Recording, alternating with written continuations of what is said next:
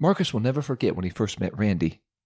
Marcus was teaching Bible school at the time, and he and Randy were in a couple of the same classes. Randy was certainly not your traditional student. He was almost 30 years old. Most of his classmates were teenagers or even in their early 20s. His clothes were nice, but not expensive. He was quiet, reserved, not the first person to speak up. Academically, he was certainly not the best student in class, but he was the hardest worker. He spent countless hours in the library receiving special tutoring just to eke out C's in his classes, but he was proud of himself just for passing the class. When Randy moved to the area to attend college, he began attending the same church Marcus attended. And Randy immediately formed a special connection with the pastor. Not long after Randy arrived, the pastor invited him to preach a main service. And he, he did his very best, but he stumbled through the scripture reading. It was clear that reading was not his strong suit. He got lost in his notes, and it was sometimes a little hard to follow. But while few could recall the title of his sermon or the text from which he preached, everyone seems to remember Randy telling the story of his conversion. His tears flowed down his cheeks, his voice began to tremble, but he spoke with confidence and conviction. Just a few years ago, I was homeless, Randy shared. I was pushing shopping carts for a living at a grocery store in a little town in the middle of nowhere. I would spend my days pushing carts in front of the store and my evenings and nights behind the store doing any drug I could get my hands on.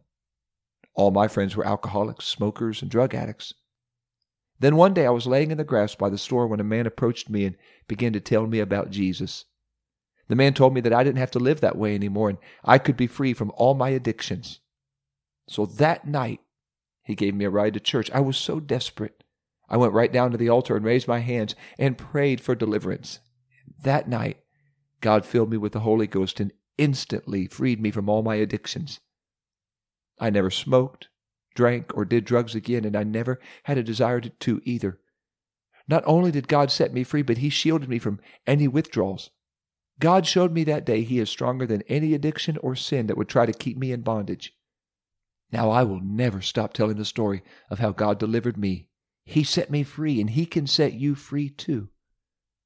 That was Marcus's story. We'll hear a little bit more about that and Moses' story right after this. Welcome to God's Word for Life Lesson Companion Podcast, brought to you by Word Aflame Curriculum and the Pentecostal Publishing House. This podcast encourages adult disciples to think deeply about God's Word, further develop their personal relationship with Jesus Christ, and make a greater commitment to the purpose and plan of God for their lives. Let's dive into today's lesson and explore what it means to live out God's Word in our lives. Good first of the week to you, God's Word for Life listeners. I hope you're having a wonderful week. Starting off, this is the God's Word for Life Companion Podcast, and I'm LJ Harry, your host.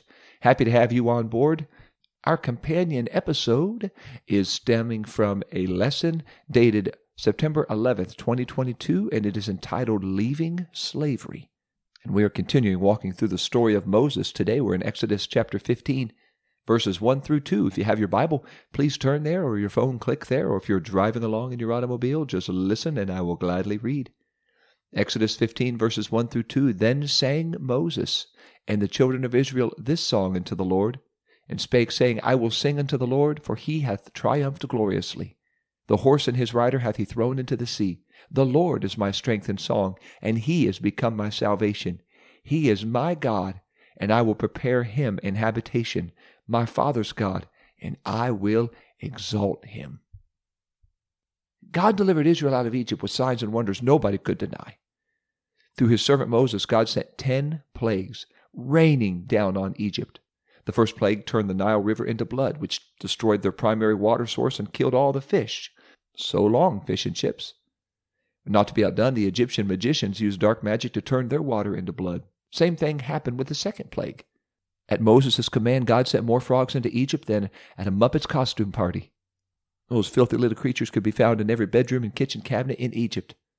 And once again, the Egyptian magicians used dark magic to conjure up even more frogs, which I find utterly nonsensical. If you have a problem with frogs, wouldn't a better solution be to use dark magic to get rid of them, not bring more?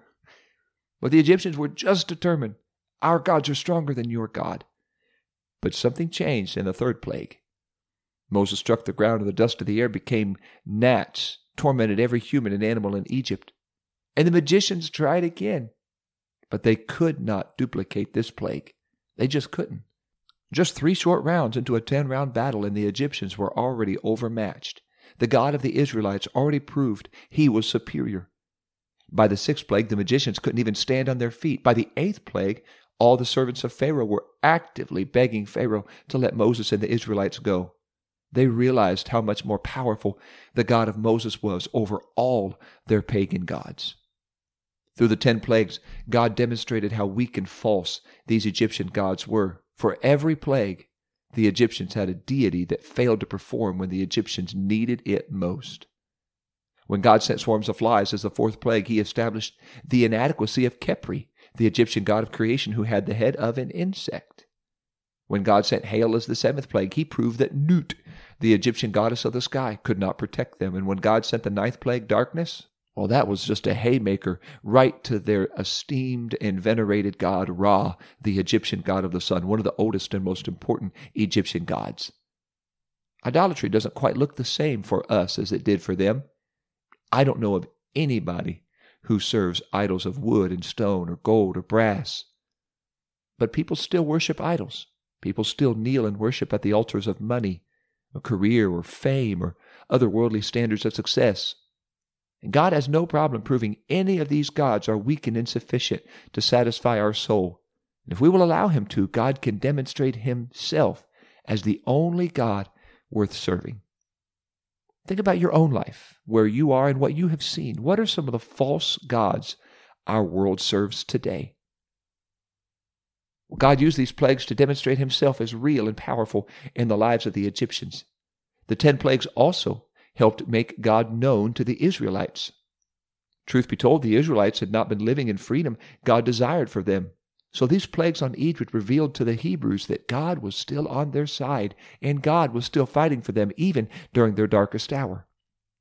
The plagues reminded them God was still in control and was still working for their deliverance. God sent Moses to remind them of God's message, and today God has given us pastors preachers, other spiritual leaders to guide us and remind us of God's plan and power for our lives. At any point, the Hebrews could have chosen not to believe God. They could have remained in slavery. Or the Egyptians could have repented and humbled themselves before God, and those plagues would have ceased. Thankfully, Exodus 14, verse 31 records that the Israelites, quote, saw that great work which the Lord did upon the Egyptians, and the people feared the Lord and believed the Lord and his servant Moses. End quote. This type of fear doesn't mean they were scared or anxious about what God might do. To fear God meant to revere, to respect God with a sense of awe and wonderment, recognizing His great power and sovereignty over the world and over our lives. Here's a question What does the fear of God look like in your life? And how do you know you fear the Lord? Later, during the ten plagues, only the oppressive Egyptians were affected because God made a distinction between his people and their enemies. Plague after plague, God shielded the Israelites. He shielded their land and their possession from the effects of those plagues. The Egyptians got weaker. God's children grew stronger. God powerfully demonstrated his justice by rightly judging the difference between the righteous and the unrighteous. That gives me great confidence that the God of the Israelites is actively working on our behalf to free us from sin and bondage which the world would love to oppress on us.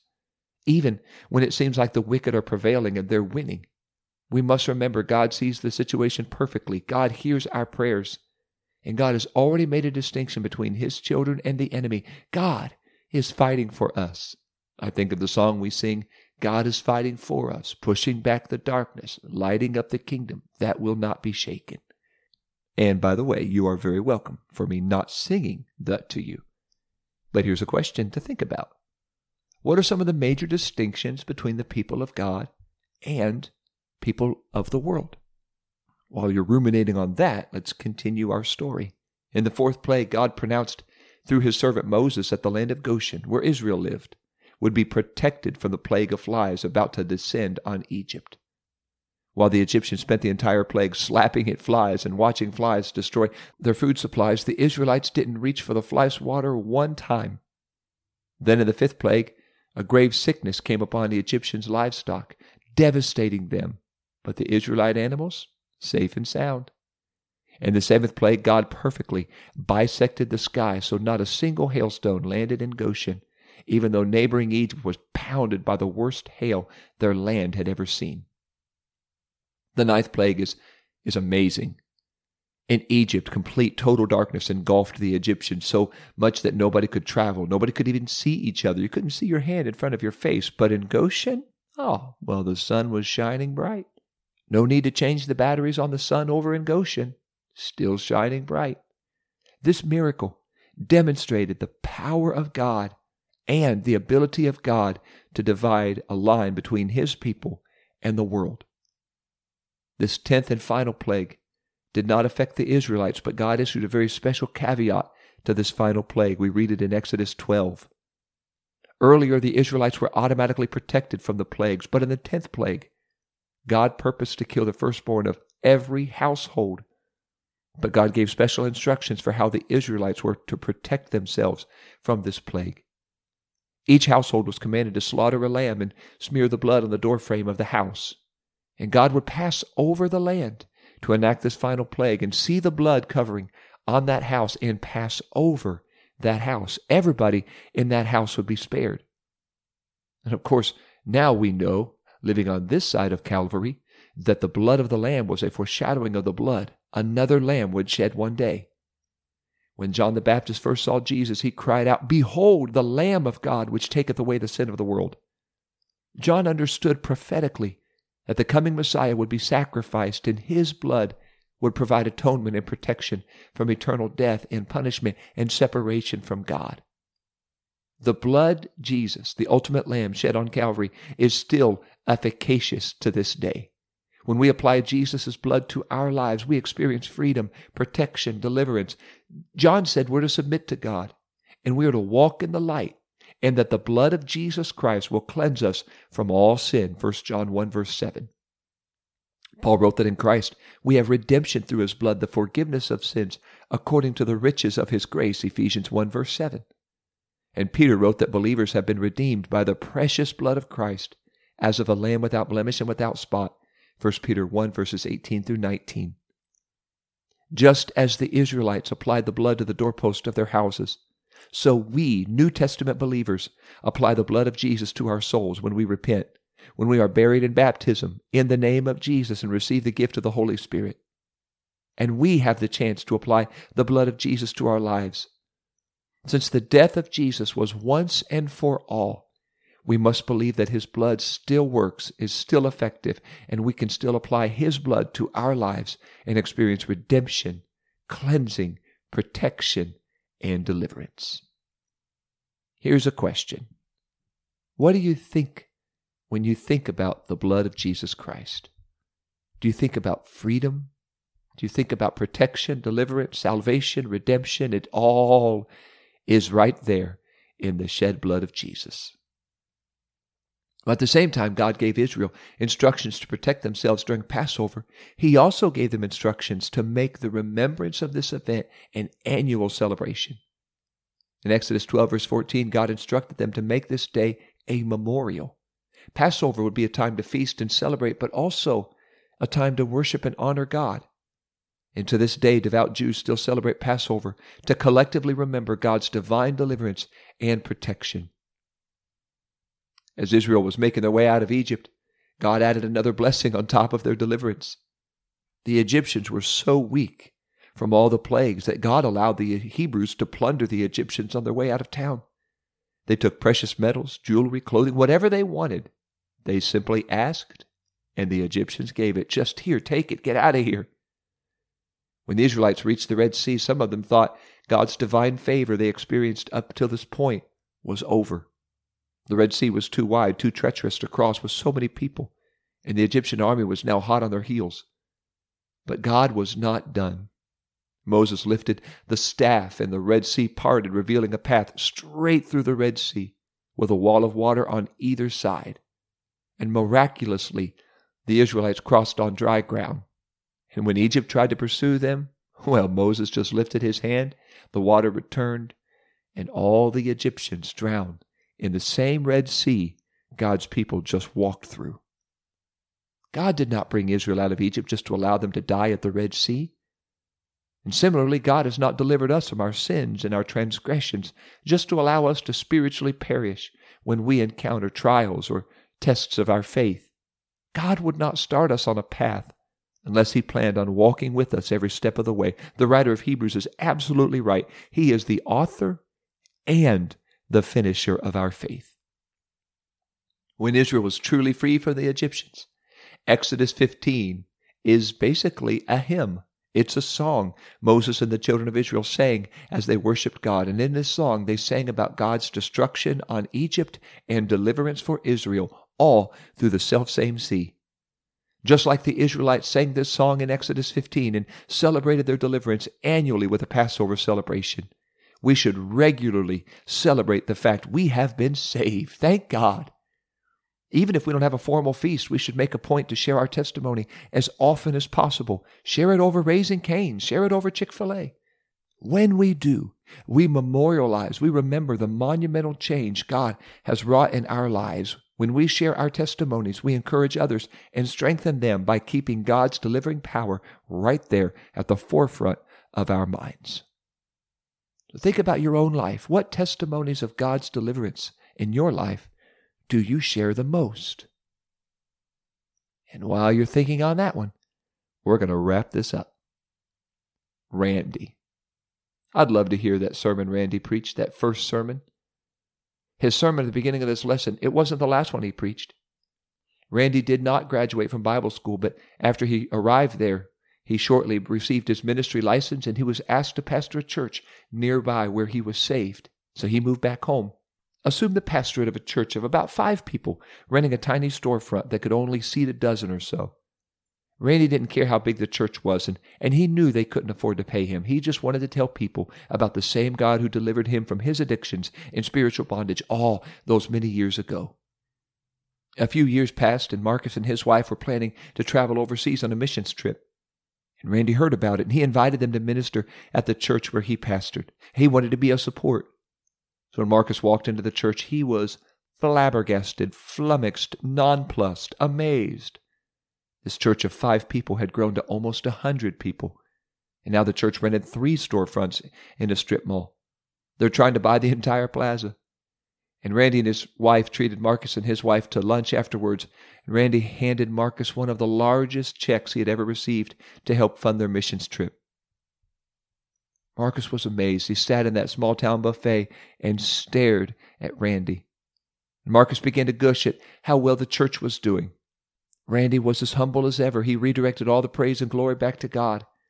And Marcus said, I have to ask, what was your secret to growing this church? Did, did you use any special tools or special programs? Randy just smiled. His eyes brimmed with tears as he began to speak. Do you remember my testimony I told all those years ago at Bible school?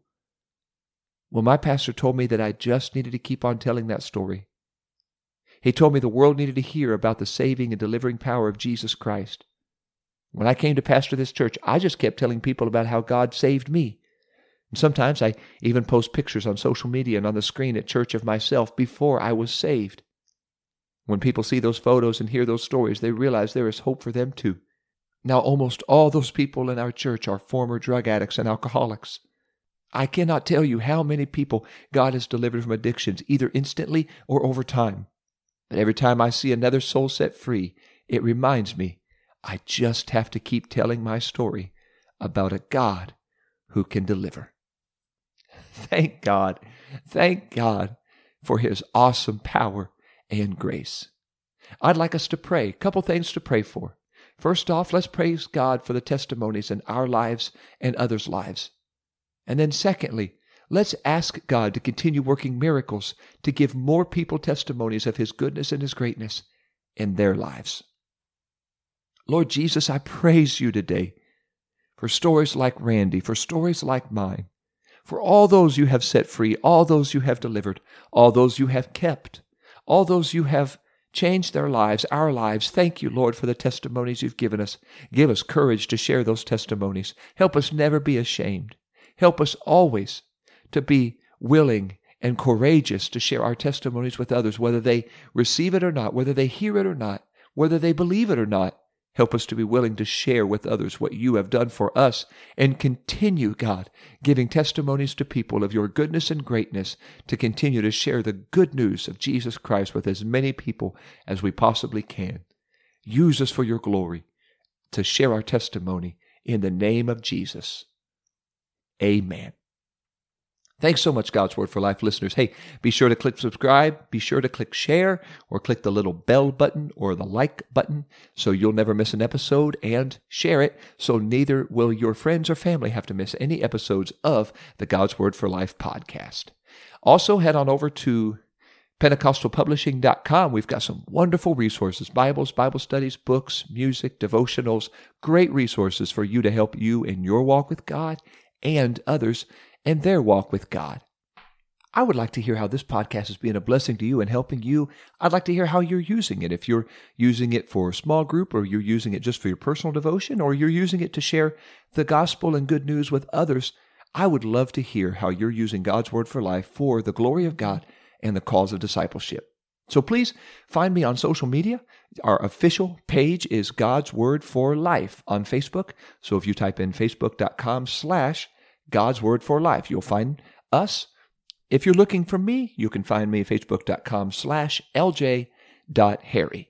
Or just look up LJ Harry and you find the guy who looks like Where's Waldo. That would be me. I'd love to hear how you're using God's Word for life for the glory of God and the cause of discipleship. Next week, we continue walking through the story of Moses, and we're going to get to one of my favorite parts in this story the part where God gives Moses the Ten Commandments. That's going to be next week. I'm really looking forward to sharing that with you and always look forward to learning and living out God's Word for life. Thank you for listening to God's Word for Life Lesson Companion Podcast, where together we explore what it means to live out God's Word in our lives. If you haven't yet, make sure to subscribe to this podcast. And if you are looking for other Bible study tools and resources to encourage you in your walk with God, Visit us today at PentecostalPublishing.com.